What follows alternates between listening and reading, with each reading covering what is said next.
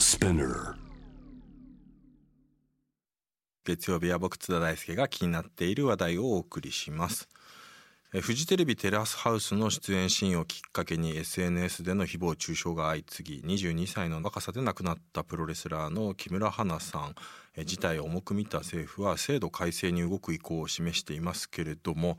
この社会問題化するネットでの誹謗中傷に我々は今どんな対策を講じる必要があるんでしょうか。そこで今夜はこの方に電話でお話を伺います。サイト別ネット中傷炎上対応マニュアルの著者でネットでの中傷問題に詳しい弁護士の清水洋平さんです。もしもし清水さんこんばんは。こんばんは、はじめまして。よろしくお願いしますはい、お願いいたします。はい、あのー多分おそらく共通の知人とかたくさんいらっしゃる気もするんですけれども、僕もよくあのー清水さんのご本、まあねなんか仕事柄ですね、こういうことでツイッターとかで誹謗中傷を受けてて困ってるんだけどどうしようという相談を受けた時に、大体もうこの本を紹介して、あ、どうもありがとうございます。はい、すごいなんか感謝されることが多いので、今日はお話できて光栄です。よこちらこそ、ありがとうございます。ろしくお願いします。はい、お願いいたします。はい、でまずですねまああのまあ、清水さんにとってはね多分本当にお仕事としてもこういったネットの誹謗中傷とそれに対する対応策っていうのをずっと考えてらっしゃるしやられ実務に携われてると思うんですけれども、まあなんていうかな結構古くて新しい問題というかずっとこれ、まあ、ここ10年とか15年ぐらいもう苦しめられてきた人が多い問題でもあるわけですよね。ただそれが一気に急に、まあ、やはりまあ若いねタレントさんしかもテレビに出ているタレントさんが亡くなったということが大きかったんでしょうけれども、まあ、こういった騒動になったことそしてこの問題に注目が集まったことを清水さんはどのようにちょっと捉えていらっしゃいますか？うん、まあ、人が亡くなってしまったということについては、まあ、悲しむべきことかなというふうには思うんですが、まあ、これをきっかけにあの変えられるところは変えていくということにできればいいのかなというふうには思っています。うんですよねまずそしてまあただやはりまあ僕自身この問題、まあ、複層的というかさまざまなことの問題があって、まあ、それを切り分けてやっぱ考えていかなければいけないのかなとも思ってまして例えばもちろんネット中傷とかは、まあ、ひどいものを同行したものに関しては現実社会と同じように法的措置処分されるよっていうようなだからまあモラル持って使いましょうねって問題もあれば。まあ、今日もあのこの後お話を伺うこの発信者情報開示請求プロセスの問題でそれとは別にやはりまあツイッターとかグーグルとかフェイスブックとか、まあ、プラットフォーム事業者があまりにもそういうのを放置しすぎたんじゃないかっていう事業者の責任の問題ですとか、まあ、あるいはね放送局とかネット広告とかさまざ、まな問題があるんですけれども、まあ、その中でも、まあ、とりわけ今注目が集まっているのがこの発信者情報開示請求プロセスやまあ、プラットフォーム事業者の責任問題そしてモラルの問題というのをこの3つをあの清水さんと考えていきたいんですが、はい。この発信者情報開示請求というねこれまあなんていうかこの問題ネットの誹謗中傷とかこういった訴訟に携わってる人であれば、まあ、みんなが知っている単語だと思うんですけれども、まあ、ラジオのリスナーの人とかだと、まあ、初めて聞いたっていう人もいると思うんですね。まずあのこの発信者情報開示請求というのは一体どういうものなのかあの分かりやすく説明していただけると。はいえープロバイダ責任制限法という法律によって定められている、えー開示請求ができる手続きなんですね。で、えー開示請求というと、まああまあ、どういうイメージに持たれるかわからないんですけども、1回で開示ができるというわけじゃなくてですね、まあ、SNS を例にとれば、えー SNS 事業者に対してまず IP アドレスの開示の請求をしてですね、それがまあ1回目の手続きですね。で、2回目の手続きとして、その IP アドレスから分かるプロプロバイダ事業者、例えばソフトバンクとかですね、そういうところに対して、えー契約者の情報の開示を求めるという2段階の手続きを取っていくという、まあそういう手続きになってますね。なるほど。これあれですよね。まあほとんど今のなんていうかネット上の嫌がらせとかあのかつてだったらねブログとか自分で運営したりだとかそういういろいろなのもあったと思うんですけど今まあネット上のコミュニケーションの中心ってほとんどがまあアメリカのネットサービスの会社で行われているのではいだから会社の本社はアメリカにあるわけですよね。そうするとこのあのこのツイッターでなんかこの誰だか分かんないユーザーから嫌がらせされてるあるいは誹謗中傷されてるんだけどっていう場合にまずやらなければいけないのはそのユーザーの IP アドレス情報をえー、ツイッター社に請求しなければいけない。これツイッター社っていうのはアメリカの法人にってことなんですよね。そうですね、はい、アメリカの法人がデータを管理しているので、そのデータを管理している先であるアメリカの会社に、えー、開示請求しなければいけないということになっています。これあの、開示請求するには、えーと、日本語でいいんですか、それとも英語にしなければいけないんですか？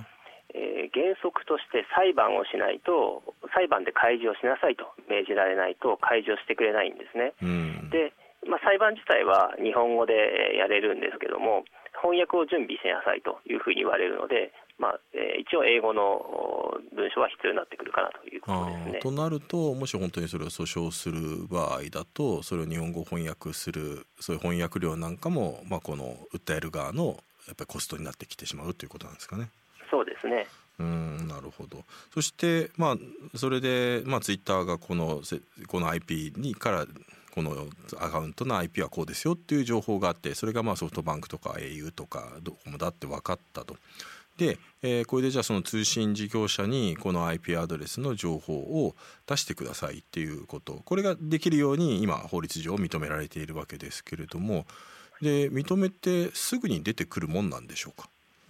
まあ、先ほどちょっとあの指摘したように裁判手続きを経て、まあ、開示しなさいという判決なり決定なりがないと現実的にはほとんど開示してもらえないという問題があります。これはだからあれですよね。最初はだからこれ裁判を通さず普通にプロバイダーに出してくださいってやることもできるんですね。申し込みをすること自体は。えーと、一応できます、ただ、あの海外事業者に対しては、まあ、それだと必ず絶対に応じてくれないので、あなるほど。えーはい、日本のあの事業者であれば、その手続きで、一応あの手続きは踏んでくれるんですけど、どね、海外事業者は無視してしまうと思います。まずはだから裁判をまず1 1個目のプロセスでそれを経なければいけない。でそれが出てきてでも2個目のハードルとして日本の通信事業者と。で日本の通信事業者に裁判を通さず申し込んだ場合に出てくる割合とか確率とかって大体どんなぐらいなんですか？普通に申し込んだ場合、えー、ほとんど、まあ、今のところ開示されたのは、えー、ほんの数件ぐらいですかね。開示される場合というのは基本的にはあの書き込んだ人が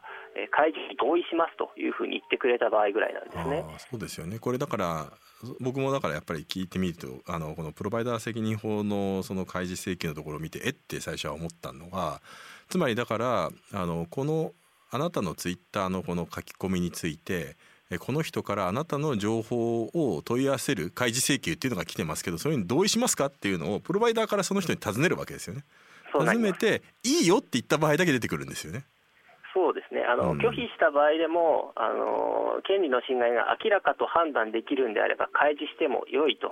いうことにはなっているんですが、うん、まあ、そこの明らかかどうかという判断はなかなか難しいということで、で、ね、えー、開示ができないという判断になることが多いです、うん、でもそれね、匿名でわざわざ実名とかじゃなくてね、匿名でそういうのやってるような人は、匿名だからやってるわけであって、で情報出せって言われたら、それは出すわけないよなと思って、これ、設立、その法律が制定された時って、なんでこんなな仕組みになったんでしょうね？うんまあ、個人情報に関するものであるというのが一つあるのかなとは思うんですね、うん、あの同意されれば当然出してもいいということになりますけども、同意がない場合であると、まあ、個人情報を勝手に開示したということにもなってしまうので、うん、まあ、そこはなかなか同意を、まあ、とりあえず取るなり、まあ、明らかにこう侵害であるという判断ができるというそういう要件を課したんだろうと思うんですね。あそうかだからつまりだから勝手にプロバイダーがホイホイ求めに応じて出していったら今度はその契約者、まあ、その匿名の利用者がプロバイダーの方を訴えるリスクっていうのもあるわけですねプロバイダーからしてみると。そうですねあのそれは個人情報とかプライバシーという問題でそういう問題もあります。他の観点として、うんあの勝手に開示してしまうと今度は通信事業者があの通信の秘密を害したということで、うん、罰せられてしまうリスクもあるんですね。そそうなると憲法問題になってくるってことですね。そうなってくるんですね。うんなるほど。となるとまあプロバイダー側にはそこである種板挟みになってしまうような状況っていうのもあるわけでででもまあいずれにせよ今の清水さんの話で大事なのは、まあ、普通に単に申し込みをしただけでは、まあ、ほとんどそれで出てくることはない。これってってなると今度は裁判所に出してくれっていう、まあ、仮処分なり裁判の手続きを行うということになるんでしょうけど、はい、これって実際現実の実務ではどうなんですか？もうどうせやったところで出てくるわけないからいきなり裁判で日本のそういう携帯会社に行くものなのかそれとも一応形式上あのやるのかこれどういうプロセスになってるんでしょうか？まあ、弁護士によってもちょっと違うかもしれないんですけど、えー、私はとりあえず裁判を使わないで開示請求をするということが多いですね。ああ開示請求をしてやっぱりまあ出てこなかったなっていうのも織り込んだ上でっていう感じなんですかね。えーとまあ、それもあるんです、まあ、ひょっとしたら出てくるかもしれないという まあ目論見もあるんですが、あの開示請求を早くすることで、プロバイダ側に残ってあるプロバイダーにログが残っている必要があるんですね、通信記録なんですが、そ、ねうん、その通信記録が裁判を起こすっていう話になると、どうしてもちょっと時間がかかってしまうので、その時間かかっている間にログがなくなってしまうリスクがあるんですね。うん、ですね。ですので、これを避けるために、すぐに裁判を使わないで開示請求をするということが多いです。ああそれでちゃんと保全していてくださいよっていうそうですね、実情その請求になりますね。うん、なるほど。あの清水さん実は日本で初めてツイッターとフェイスブックへのこの開示請求を実現した第一人者で、例えばだからあの結構ねこの番組のリスナーでツイッターやられてる人も多いでしょうからねなんかツイッターで嫌な思いをねした人も多いと思うんですけど例えばツイッターで自分に誹謗中傷が書かれた場合具体的にどんな対応をまずしていけばいいんでしょうか？そしてまあどれぐらいのコストがかかるのかそのあたりをちょっとざっくりと教えていただけると。はいえー、まず誹謗中傷されたというふうに思った場合はそれをまあ記録がないとですねえー、開示請求なりをしていくことができないので、まあ、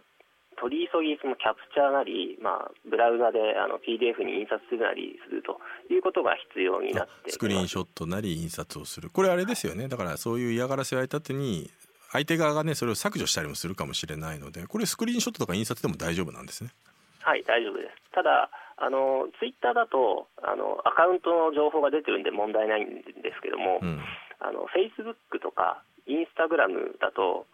まあ、普通の人はあのアプリで見ていると思うんですけど、アプリって URL 出ないんですよね。あなるほど、うん、で、えー、Facebook、インスタグラムの場合は、開示請求するときに、その投稿された URL が何かっていうことが特定できないと開示請求ができないんですよ。ああ、URL を記載してそれが分かる必要があるんですね。そうなんです。なるとブラウザできちんと見る必要があるんですね。ああ、なるほどなるほど。そうかツイ,、まあ、ツイッターは大丈夫なんですが。ツイッこれでも豆知識といえば豆知識ですね。フェイスブックの場合はちゃんと PC で URL を表示させてスクショなり印刷をしようということで、はいでね、ツイッターはまああの普通にあのスクショで大丈夫であるということですね。はい、まあもちろん URL が入ってた方がベストではあります。なるほどなるほど。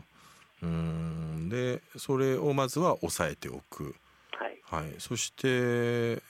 まあ、通常ねあのいわゆる通報機能っていうのがねフェイスブックもツイッターにもついていて、まあ、それで当然、えー、申し立てをすることで、まあ、相手方が凍結されたりっていうこともあるんですけど、まあ、なかなかそういうのがね投資あのそういうのが対応してもらえないという状況もある。やはりね法的措置をしたいという場合で、えー、弁護士事務所に相談した場合に次にはどういう手続きになるんでしょうか、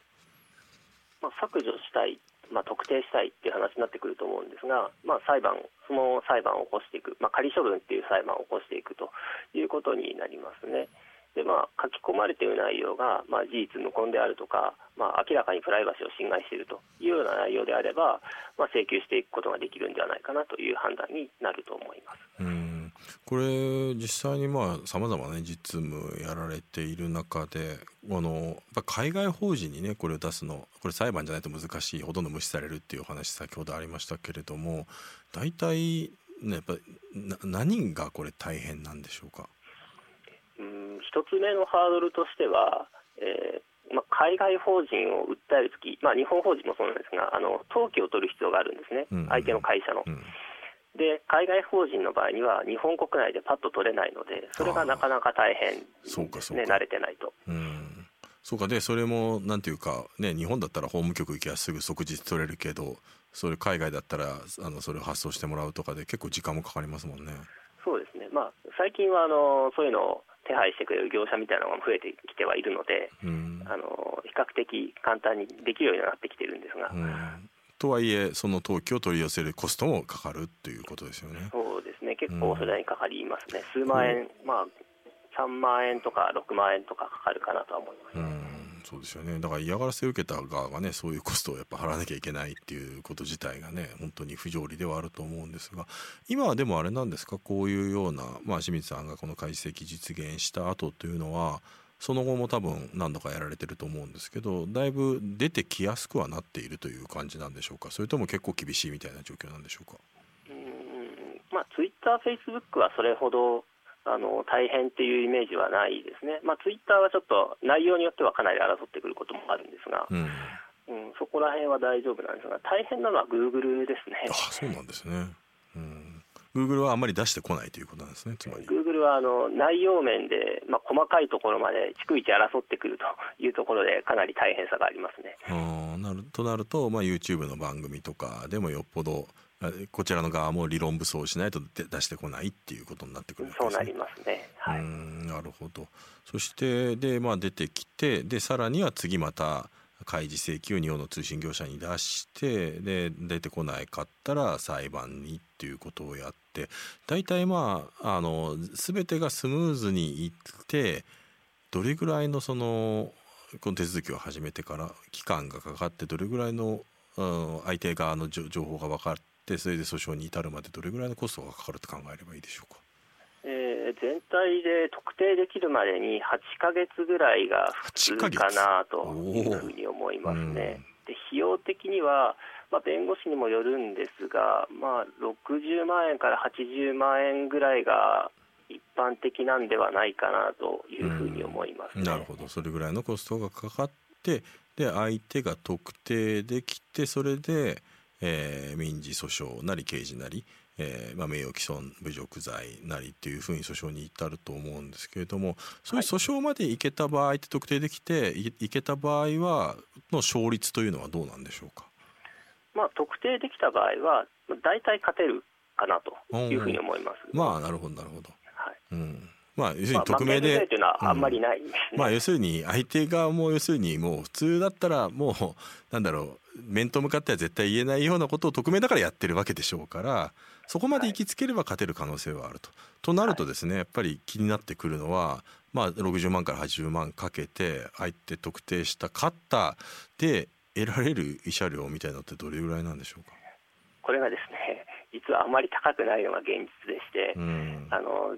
まあ、内容にもよってくるんですが、えー、裁判所が認める慰謝料が大体30万円から60万円の間ぐらいなんですね。うん、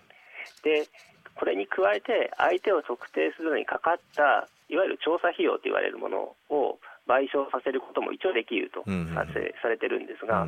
これが全額認められるのかそれとも一部、例えば2割、3割ぐらいしか認めないのかというのは裁判官の判断によってくるんですね。内容があまりにひどい場合には、まあ、これはしょうがないよねということで全額認められる例というのはそれなりにあるはあるんですが多くの例ではまあ、2、3割が認められるぐらいかなという印象があります。となると変な話ですけどそのかけた金額と得られるもので黒字化するケースってあるんですか？うんトントンになるか、まあ、黒字化するのも一部あるかぐらいのところかなという黒字化したとしてももう本当にスズメの涙みたいな感じなんですかねそうですね労力に比べるとまあ、こんなもんなのかというふうに思ってしまう方は多いのかなとは思います。だからまあそれこそやり得になっているという現状があって、まあ、だからこそ今こういう今これを変えるべきであっていう議論が出てきているということがあります。えっ、と実はこのツイッターのこのプラットフォームの問題もあるんですけどやっぱ開示請求に関して実は今まああの今回の木村さんの事件を受けて自民党がプロジェクトチーム作るなんていう話もあったんですが実はそれとは別に総務省がこれこの開示請求プロセスをえ、変えるた方がいいんじゃないかっていうようなこのけん、えー、と問題の認識とまあ変える制度的に変えるものの、えー、提言を行うための研究会を4月30日からあの開催されていて実はその第1回の中ではあの清水さんのこの資料も公開されているんですね。これであの、まあ、問題点と解決案というのも提示はされてるんですけれどもこのあの清水さんの中で、まあ、この資料なんかにあるような、まあ、ここの現行制度ではこういったなかなかこういった人たちが救済されないのでここの今のプロバイダ責任法や開示プロセスをこう変えると改善するんじゃないかというポイントを教えていただければと思うんですが。そうですね、まあ、とりあえず現状、裁判手続きが必須になっているので、まあ、この裁判手続きを経ないでも、もうちょっと、まあえー、簡易に開示できるような手続きが取れないのかということが一つ目ですね、大きくあこれだからあれですよね。ドコモとかソフトバンクに開示した時に出やすくなるだけで全然違うってことですもんねそこでそうですね。あの結局1回目に裁判や1回その SNS 事業者に裁判しているということになって開示を認めるという話になっているんであればそれを踏まえてあのプロバイダーの方もあの開示を認める方向で判断してもらえないのかなというふうには思ってるんですね。なるほどでもそうですもんね。いろんなところのそういう、えーと、プロセスが簡素化されると弁護士費用も期間も短くなるっていうことですもんね。そこでコスかかるコスそうですね。あの争われるからこそ長くなるという側面があってですね。なので争うポイントを少なくな少なくしてくれればですねあの判断早くなっていくのかなというふうに思うんですね。うんなるほどそれがまあ一つポイントであると。あるいはなんか出してくれるねこの出てくるこの発信者情報の中で SMS とかね電話番号とかも含めるべきだっていうそういった議論もありますけどこの辺りいかがでしょうか？えー、っとですね、昨年の11月ぐらいに携帯電話番号も開示せよというふうな判断があの地裁判決なんですが出ているんですね、まあ、これを踏まえてその携帯電話番号も開示するべきだと。いうようなあ一応そういう判断判断じゃないですね。提案をさせていただいていると。で携帯電話番号が分かるとですね携帯電話番号からその契約者を調べるというのは比較的あの難しい手続きではないんですね、うんうん、で期間としても1ヶ月ぐらいで、えー、開示してもらえるということで、まあ、これがあると非常にあの相手の特定という点ではあ楽になるという側面があります。うんなるほどもう一つあのこれも僕も重要な問題だなと思うのがこの、えーと、清水さんの資料の中で海外送達っていうところで書いてあるところ、えー、この海外プラットフォーマーへの裁判を起こす場合にそれにやっぱりすげえ時間がかかってしまうということでここがだからあの Google も Twitter も日本もね Facebook も日本の一応そういうブランチはあるわけです。でここにやっぱり日本語でやるできるだけでかなりここも簡素化するのかなと思うんですけどこの辺りって実務家としてはいかがでしょうか？まあ、できればいいなというふうに思っているんですね、うん、ただ、まあ、民事訴訟法という、まあ、基本六法と言われるものの一つを改正するという話になるので、ことがすごく大きい話になるんです、ね、これを改正っていうのが、民事訴訟法ではどどこがネックになるんでしょうか？民事訴訟法だと、あの送達先はその相手まあ、相手の事業者が海外であるということであれば、海外に送らなければいけないというのが原則になっているんですね、うん、なるほど。あの日本にブランチがあるから、日本でいいじゃないかというのは、ちょっと現状、ちょっと難しい、ね、あなるほど、なるほど。となると、まあ、こここまで今回のねこの見直しの議論でいけるかどうかわからないですけどこの民民事訴訟法133条がもし改正されるようなことがあると変わってくる可能性もあるということなんですかねそうですね。そうすると、まあ、送達海外への送あの送達ってあの6か月ぐらいかかっちゃうんですよ、結局。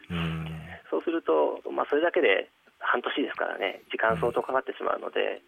でも日本国内であれば、まあ、郵便事業者が普通に送るわけなので、1週間ぐらいでと続くあの届くはずなんですね。そうですよね。もう圧倒的に早くなると思うんですね。だから結局そういうのも含めて今ねこれだけオンラインで世界つながっていてしかもそういうサービスを提供してるわけですからね、はい、ここがあの時間が短くなってくれるだけで全部あの楽になるなと思います。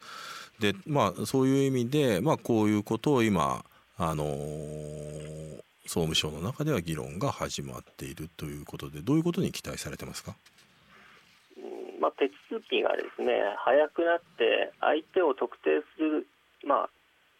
ことが早くできるようになるのが一番、まあ、望むところですね。あの表現のじあの自民党とかが立ち上げているようなその BT、表現の自由を制限しようみたいな話にどうしてもなっているように見えるんですね。事前規制ねやっぱ表現内容に踏み込んで判断しようという感じが受けますよね。そうですね。その考え方はちょっと間違っているんではないのかなというふうに思うんですね。うんうん、なのでまああの総務省の検討だとおそらくそういう形にはならないのかなとは思うんですがあのそういうことにはならないようなところで、まあ、そこはちゃんと注意しなければいけないところかなとは思ってます。うんあのもう一つねやはりこのプロバイダーだけではなくてやはりまあこの SNS やっぱり一番起きているのは SNS で、まあ、アメリカなんかはまさにそれで、えー、黒人差別なんかをめぐって今さあの非常にヒートアップしているような状況もあって、まあ、SNS 事業者も対策を進めている状況はあるんですけど、まあ、明らかに日本とそのアメリカ米国でこの対処状況に差があるっていうようなこと、まあ、言語的な壁もあると思うんですけど、まあ、そういうような状況もある中で、まあ、日本からこの SNS 事業者に対するプラットフォーム規制の在り方っていうのはどのようにすればいいとお考えですか？日本でプラットフォームを規制するっていうのもなかなか難しいんではないのかなというふうに思うんですね。何か定めたとしてもそれあの従ってくれるのかっていう問題もありますしそのプラットフォーム事業者を規制するというのはまたこれは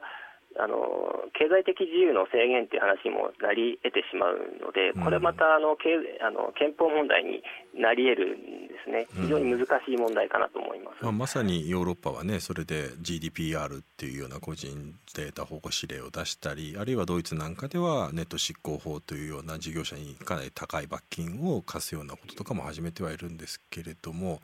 やはり日本で一足飛びにそういうところに行くっていうのはまた難しいところもあるんですかね。そうですね。憲法問題がやはり生じてしまうのかなと思いますね。うん。このやはりまあ制度を変えるという時に、まあ、結局のところ今起きていること先ほども清水さんがおっしゃってたように結局その今のネット上の誹謗中傷で起きていることっていうのは、まあ、表現の自由っていう憲法上でも定められた重要な権利とあるいはあの脅迫されなかったりとか嫌がらせを受けなかったりとかそういう別の人格権表現の自由と、えそういった人格権が、まあ、人権同士がやっぱり衝突してどこで調整をするのかっていう話でもあると思いますし現状そのやっぱり人格権の侵害に対してほとんどなかなかその法的な行使ができないっていうのが今の誹謗中傷が物話にされてるという状況もある。これどこでこれ調整していくのがバランス的に望ましいとお考えですか？まあ人権を侵害するような投稿というのは最終的にはその表現の自由の範囲を超えているからこその侵害だと思うんですね。うん、ですのでそういう行き過ぎた投稿をした人の責任追及ができれば本来問題ないはずなのでそこの、えー、開示請求という手続きの簡素化とか、あのー、もうちょっと使い勝手のいいものにするということで最終的に責任追及ができるというところで担保していくというのが現実的なところなんじゃないかなと思ってます。これもう一つ今回のね木村さんの騒動の中で一つの論点として提示されて僕もなるほどなと思ったのが、まあ、発信者情報開示のここのプロセスがあの改善されたとして今でもネットで起きてるこういった人権侵害とかバッシングって量の問題もあるよねと。あのつまりはもういっぺんにあの何か問題炎上した人に対してもう数千とか数万の単位で、まあ、適切な批判もあれば誹謗中傷や脅迫みたいなのも全部含めて来た時にそれによってもうあの多分ちゃんとしたコミュニケーションとか対応が取れなくなってそして精神もおかしくなっていくっていうことがこの量の多いスクラムの問題っていうのもあるわけですよね。そうするとその3万とか来たものを一個一個特定して裁判なんて到底できるわけではないしその結果それが見逃されるみたいなこともある。まあ、もちろんそのプロセスの改善は僕ももうあの今からでもすぐにやった方がいい問題だと思うんですけども清水さんはこの実務のこの立場から見てこういった量のバッシングについて何か法的に改善できることってあると思われますか？この点はもう法律でどうこうっていう問題ではないと思うんですね。うんおそらく一つ一つの投稿というのは、まあ、意見とかあの感想とかっていうものでそんなあの一つ一つは大きいものではないと思うんですね。ただそれがあの一人の人に殺到するからこそ非常に大きな負担を一人の人が受けてしまうと。